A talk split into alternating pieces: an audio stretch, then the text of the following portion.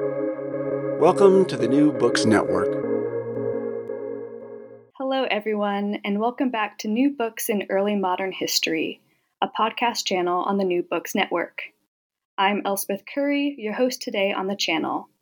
This afternoon, we'll be talking with Dr. Virginia Reinburg about her new book, Storied Places Pilgrim Shrines, Nature, and History in Early Modern France a wonderful account of how people, spaces, history, and religion interacted in the 17th century.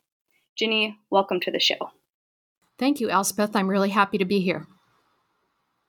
So, I have the good fortune of getting to know you as one of the faculty here at Boston College. Uh, but for our audience, I wonder if you could just get us started by telling us a little bit about yourself and your background and um, how you kind of ended up in this place, uh, or this book, I should say.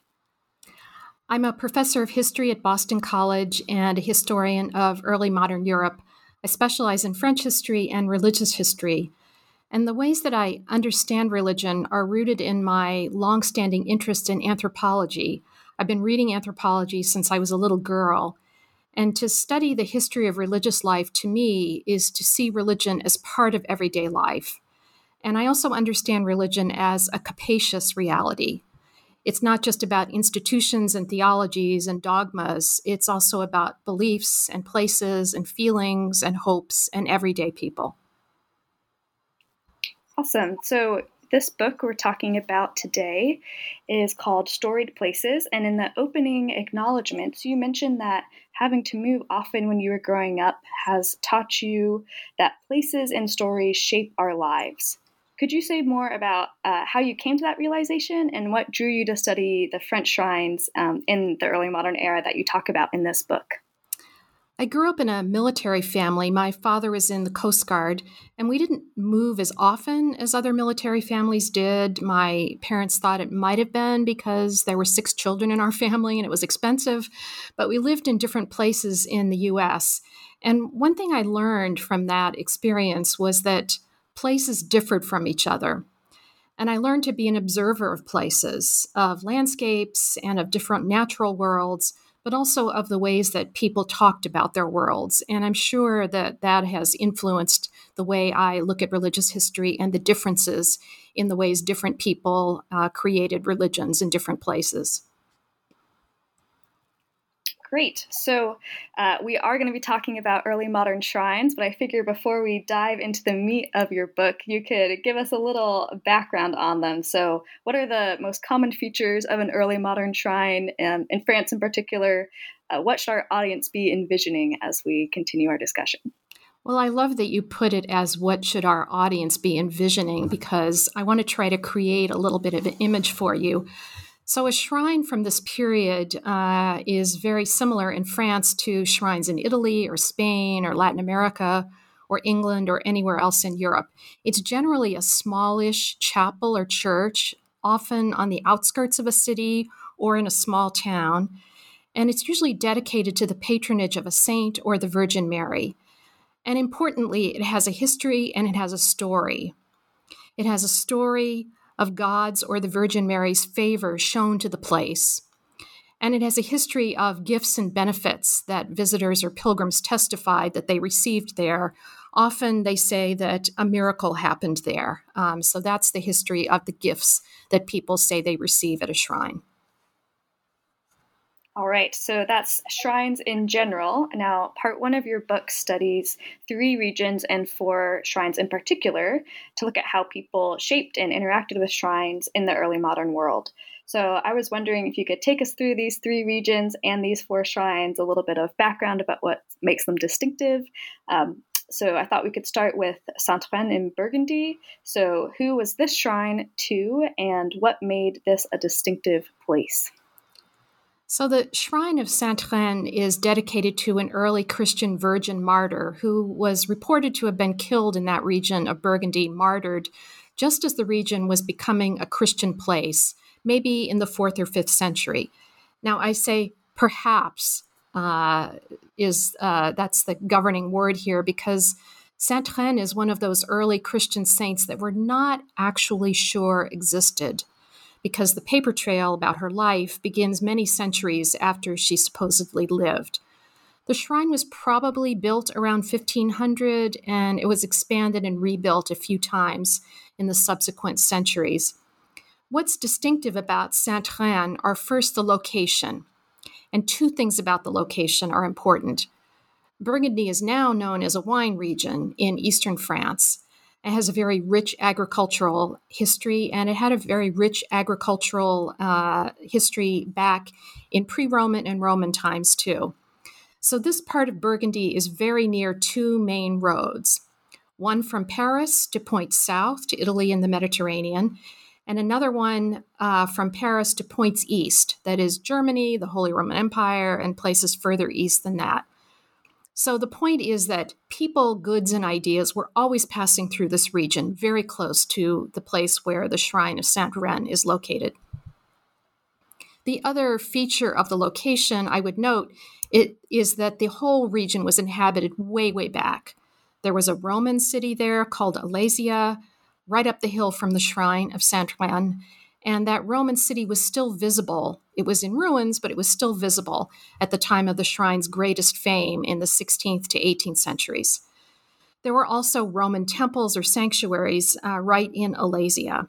This had been an enormous Roman shrine uh, in uh, the in this had been an enormous shrine in the Roman period. There was also an enormous Roman shrine at the source of the Seine River, uh, dedicated to the goddess of the Seine, Sequana, pretty nearby. So the region looked old. There were Roman ruins there. It looked like it had been inhabited for a long time. And this is the way it would have looked in the period that I talk about in the book. Another notable feature of the area right around the shrine is water. I just mentioned the shrine of Sequana, the goddess of the Seine. There were springs, rivers, and pools that people believed had healing properties all over this region. There was thermal tourism uh, from the 17th century forward. And if anyone knows anything about France from traveling there now, you know that there is still thermal tourism in France. There are baths, there are hot springs, there are all kinds of places where you can go uh, for a water cure. So the Shrine of Saint Reine was in a great location. A lot of people passed through all the time. It was in a place that really looked ancient. It looked venerable and legendary, and it was near healing waters in the form of rivers and springs. Awesome. So you mentioned people traveling, which makes me think about pilgrimage. Um, so I was wondering how studying a shrine like Saint Reine in particular impacts the way we think about pilgrimage in the early modern era, or even just early modern religious practices in general. If pilgrimage is a slippery term, um, I'll let you talk more about that. Very good question. So pilgrims visited visited the shrine of Saint Reine in the 16th to 18th centuries, and many of them visited because they had a physical ailment for which they went to pray and take the waters. But when you look at the archives of the shrine and early books published about both the town and the shrine, it looks like most of the visitors to the shrine were simply people passing through. They were not people who specifically and deliberately went to this place on pilgrimage. They were travelers on their way to Italy or the Mediterranean, or importantly, in the 18th century, they were labor migrants, people who worked in the textile industries, who took to the road to practice their craft uh, in the 18th and 19th centuries. So, that really, knowing that, really made me question the bright line that many historians draw around pilgrimage as opposed to other travelers. Most of the people who visited the shrine of Saint Reine in this period were probably, I would call them curious travelers, uh, believers, of course, Christian believers, but not necessarily people who arrived with a specific religious motivation. They were people who came through the area and they visited the shrine while they were there. Interesting. So almost more of a religious tourism, perhaps, or religious sightseeing on the way to something else? Absolutely, absolutely. And anyone who's traveled around in any part of the world, you know that that's still a part of travel today. Excellent. So that is our first shrine. What about the two you mentioned in the Central Pyrenees, uh, Notre Dame du Garaison and Notre Dame de Betharram? So the shrines in the Pyrenees that I write about are in the mountains, very close to the Spanish border. But in the 16th and 17th centuries, they were on a different kind of frontier, not just the frontier, the border between France and Spain, but the frontier between Catholic regions and Protestant regions. So they were contested regions during the religious wars that consumed the Kingdom of France for about 70 years in the second half of the 16th century and the first decades of the 17th century. These two shrines were also in a region of healing waters, like Saint Reine in Burgundy, and they still are, but in a less direct way. Notre Dame de Garaison has a spring running through it. There's still a little water source that you can visit if you go there. And there were reports that the waters were miraculous healing waters. Wonderful. Um, so, looking at these shrines uh, in the Pyrenees, you really focused more in your book on how nature and the divine interacted. Obviously, that's you know throughout the whole book. Um, but why did you pick out these two uh, to discuss early modern attitudes towards nature and divine? And then what you know what did you learn as you studied them with that lens? So, what really jumped out at me when I started investigating the two shrines in the Pyrenees were the ways that people thought about, uh, didn't necessarily write about or talk about, but thought about and related to and lived with nature. People in this period believed that nature was a creation of God. Uh, this was a very common belief at the time. It was also a force to be contended with.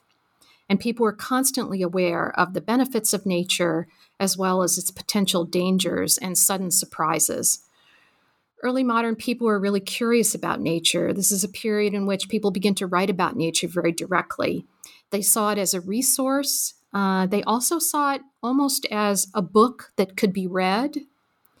It could tell you how to understand the creator, the person who created the world, and also what to expect from the world. So, nature was a constant source of wonder and surprise in this period the weather, stars, floods in the Pyrenees. These are all things that people contended with, thought about, and talked about in the early modern period. People really looked to nature for information and for help and for hope. So, really, not that different than the way people understood God. Interesting. Um, and would you say that the Pyrenees are distinctive? Like these, the, by which I mean being in the mountains uh, amplified the effects that you might find at other shrines, or was there a particular uh, Pyrenean weather patterns or things like that that uh, prompted more of this type of thought amongst early modern individuals? Well, when I went to the Pyrenees uh, five or six years ago to look for these two shrines, which I found, I was really struck by the sudden changes in weather there. Maybe this is something that people that live in the mountains experience all the time. It was relatively new to me. So you could suddenly have a snowstorm and then later beautiful sunny day. And those extremes of temperature and those sudden changes, I think, were things that really stood out to me as someone who's visiting the mountains for the first time, visiting those mountains for the first time. And those are also things that people wrote about and thought about in the early modern period. So people were very aware of how extreme extreme the winters could be, how extreme in the opposite direction the summers could be, for example, um, how bright and sparkling clear the sky could be, and then an hour later everything is fogged over and you have no idea where you are. So I think there is something about being in the mountains, being in the Pyrenees in particular, that makes you think about the strength and the force of nature and the fact that you need to live with it and contend with it all the time. Interesting. All right, so we have those three different shrines, and then the final one that you talk about uh, was actually not too far away, also in southern France. Um, but what about uh, Notre Dame de Puy in uh, Languedoc? How is that shrine or distinctive, or what drew you to it as the the final one to focus in on for this book? So I'm delighted to talk about Notre Dame du Puy because it's the place that first drew me into this project. My first book was about books of hours, uh, so a very different kind of project. Uh, the Book of Hours is a prayer that was the best selling book of the 15th and 16th centuries in France. And the books are full of conventional prayers and images.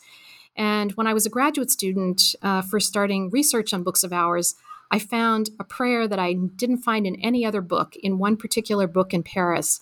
And it was titled, This is the Prayer that Notre Dame du Puy held in her hand. So I, of course, researched Notre Dame du Puy and found out some things about the pilgrimage. And then a few years later, I was looking through a catalog of medieval manuscripts, and there was a photo of an image from a book of hours that was labeled Notre Dame du Puy in Auvergne. So, Our Lady of Le Puy in the French region of Auvergne, which is uh, in the southern part of France. So then I went on a hunt for everything I could find out about that place, which turned out to be a shrine to the Virgin Mary in a small city in the volcanic mountains of southern France. The shrine's centerpiece uh, was and still is a small black statue of the Virgin Mary. So, this is one of the famed uh, black Madonnas of uh, southern France and Spain. She was called Notre Dame du Puy, and she was the focus of a large scale pilgrimage in the late Middle Ages and really up to the time of the French Revolution. Notre Dame du Puy was a kind of all purpose pilgrimage, a very well developed pilgrimage location with a shrine, with infrastructure for pilgrims in the late Middle Ages and the early modern period. So there were hostels where pilgrims could stay, there were places to eat, there were places to buy souvenirs. And it was different from the other smaller shrines that I studied so, like Saint Reine, it was actually old. It sat on a site that was probably first a Roman temple and then later a small Christian basilica built probably in the 15th in the 5th century. And then from the 10th century on, a pretty sizable cathedral with the image of the Black Madonna, Notre Dame du Puy, that was reported to be, be miraculous.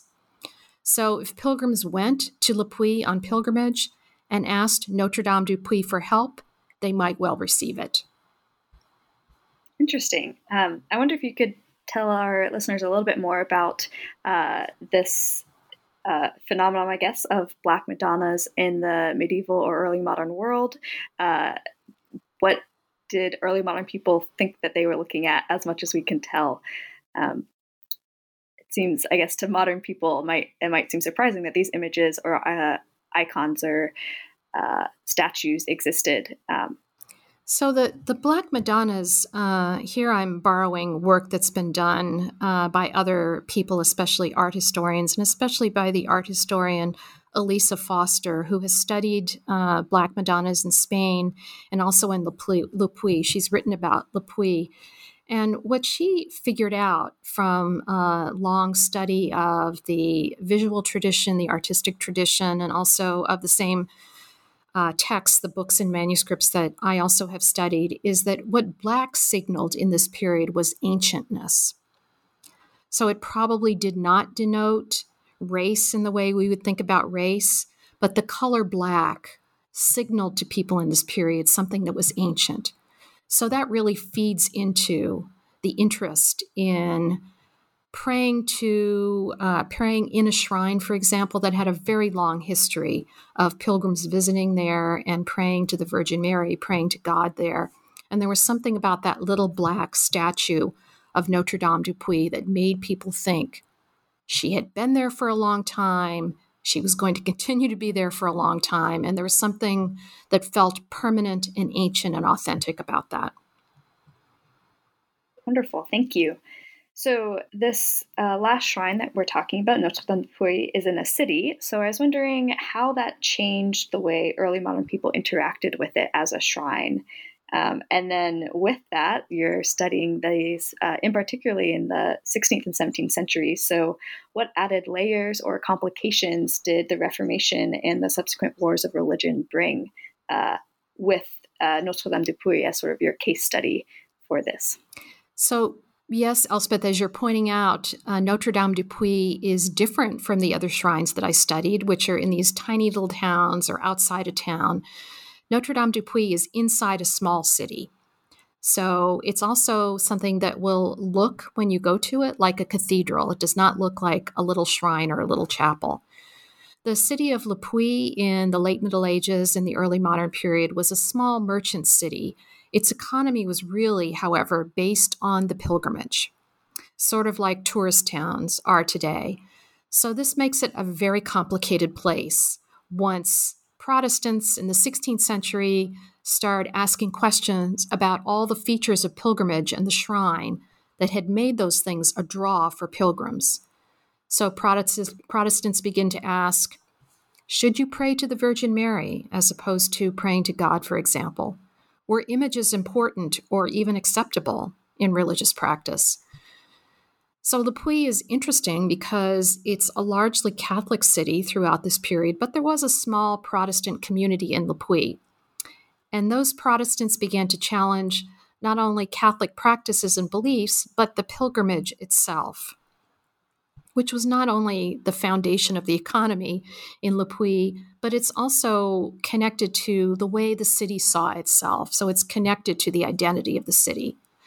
So the religious wars between Catholics and Protestants that roiled the entire kingdom of France in the second half of the 16th century were especially acute in Le Puy.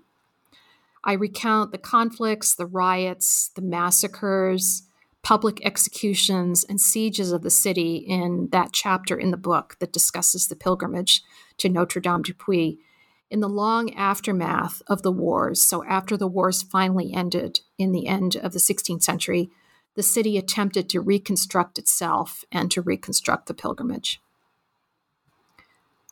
Thank you. Yeah, I, I loved in your book how you mentioned uh, some of the Protestants choosing to name their children Old Testament names or patriarch names. Uh, I had never known that was a, a sign of Protestantism. Um, yes, um, so. yes, that that's the way that sometimes the only way we can use to figure out which people and which families were Protestant in a period in which it was often dangerous to be Protestant.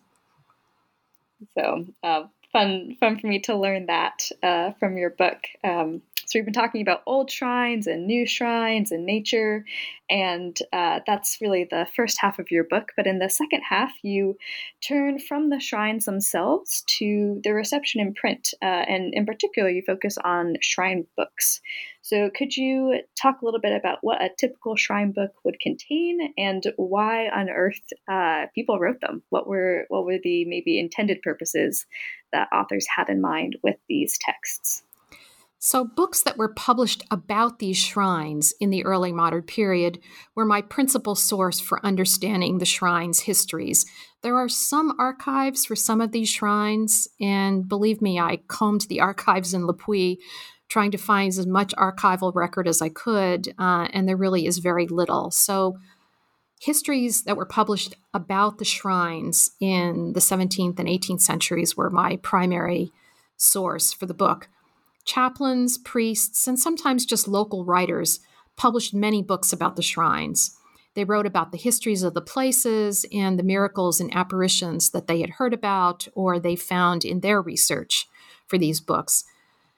The writers that wrote these shrine books wrote to persuade readers and those who doubted the holiness of the shrines, or maybe readers who just doubted Catholicism altogether. This was the period of the Reformation that the shrines were truly holy places because the Virgin Mary had appeared there, or pilgrims or visitors who had prayed to the Virgin Mary there had received a surprising and maybe a miraculous cure. So the authors of these books tried to prove in every way they could, true to this period, that the places and the stories attached to them were authentic and true, and that therefore, they concluded, Catholicism was the one true faith. So there's an apologetic framework to the books, which needs to be understood if historians like me are going to resort to the books as sources for the histories of the shrines. But the books are also amazingly full of testimony about how people who visited the shrines understood those places, what they did when they got there, and what they hoped for from their visit to the shrines. The human dramas of life in this period are all displayed in these books illnesses, disability, financial disaster, war and dislocation, d- the deaths of children. It's all there. That's why it's important to read the shrine books critically to understand the apologetic framework that the authors are applying to the places, but also to read these books for what they can tell us about visitors' hopes and suffering. So you sort of touched on this, but what made shrine books so popular at this particular moment? Um, as a historian who's done work uh, a little earlier uh, on in the late medieval period, are shrine books a uniquely uh, early modern phenomenon, or what what drew people to them? in the area you study in this book? So, the books about shrines were popular because there was a reading public, first of all, who wanted to read in French, not only in Latin. So, people who could read French and not read Latin could read these books. The books were full of stories, uh, and also they were about religion, one of the most vexed, vexed and controversial topics at the time. The authors primarily engaged people's doubts about religion in these books. They fully confronted the fact that the Protestant challenge to traditional religion or Catholicism meant that now people had questions about important religious issues. And it was those questions that people might have, those nagging doubts about whether a shrine was really a holy place, whether you would really benefit, for example, from praying to the Virgin Mary, that the authors of shrine books tried to confront in their books. So, to kind of take a little subjective turn, do you have a favorite story or account from one of these shrine books that you read? Uh, it's okay if you don't, but anything comes to mind. Well, there's so many, really. There is one that I read very early in my research uh, about one of the Pyrenean shrines uh, that really appealed to me um, as a very human story and not a story of death and suffering necessarily, but one that really anybody can relate to. And that is a couple visited the shrine to ask for healing for their son who had some kind of speech impediment. Not really clear to me from what they reported what the speech impediment was. It might have been something very simple, like stumbling over one's words, something that we can all relate to. But the framework that they put around this problem and the reasoning that they gave in their story was that this was such a serious problem for this child because the parents wanted him to go to a top flight school to a Latin grammar school, to one run by the Jesuits, in which he would be required to give speeches to his classmates, to recite poetry, to recite speeches in Latin. And if he had a speech impediment, he would not be able to do that. So he could not go to that school. So he could not have the future that his parents envisioned for him. And it's a kind of ordinary story in a certain way. It's not about a child who is so disabled that they won't live a normal life. But it's about parents' hopes for a child being thwarted by a simple problem that the parents very fervently hoped if they prayed in the right place to Our Lady of Betharram that she would answer their prayer and cure their child and make it possible for him to have the future that his parents dreamed for. Thank you. Yeah, it's uh, it's always interesting to see what jumps out to us and those moments perhaps mm. when studying history when you you recognize uh, just the very human element of your subjects mm. um, which kind of brings me to my next question about you know the relationship between old and new and so much of your book is about uh, this relationship, uh, particularly as people in the early modern period thought about it. So, why are shrines and shrine books interested in questions of old and new and uh, history? Uh, why why are they interested in this at this moment? So, one of the fascinating aspects of the books published about shrines in this period is the way that the authors emphasized that the shrines were ancient. So, this is a time when to claim an ancient foundation for an idea or a place or a practice tended to persuade people of its authenticity and its truth. This is something that we might have to stretch our minds a little bit to try to understand, because I don't think that we automatically default to thinking that something that's ancient is more authentic or uh, has a greater claim to the truth. So, some of the shrines that I write about in this book were truly ancient, like Notre Dame du Puy. There was probably a Christian basilica on that site in the fifth century.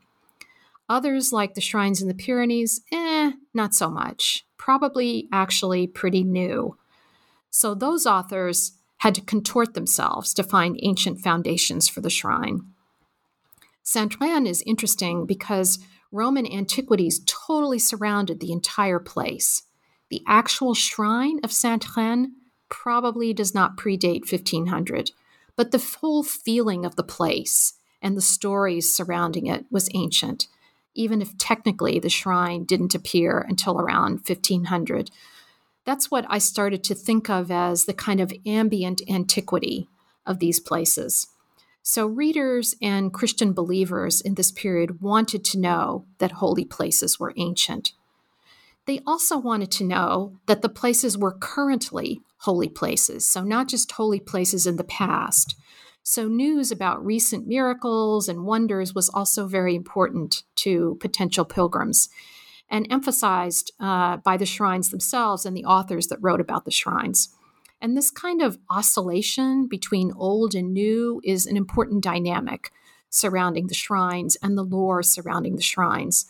The idea is that the shrine has been here forever, it has an ancient history, so it's probably holy and it's probably true. But the shrine has recently also been a place where a disabled child started to walk, or a deaf person suddenly could hear, so it's still a place of active divine help. Interesting. Yeah, I think about uh, a lot of the Reformation debates that uh, both Catholics and Protestants sought to seek, you know, ancient sources for for them. Um, so interesting to see this kind of played out, not necessarily at the level of um, formal theologians, perhaps, uh, though certainly some authors, as you mentioned, were trained in theology. Uh, but this this general sort of argumentative uh, method, I suppose, in the early modern era. Um, and on that note, you wrote that, quote, words in print were as important as stones in chapels when it came to creating religious monuments, end quote. Um, so I was wondering, is this particular to the early modern era?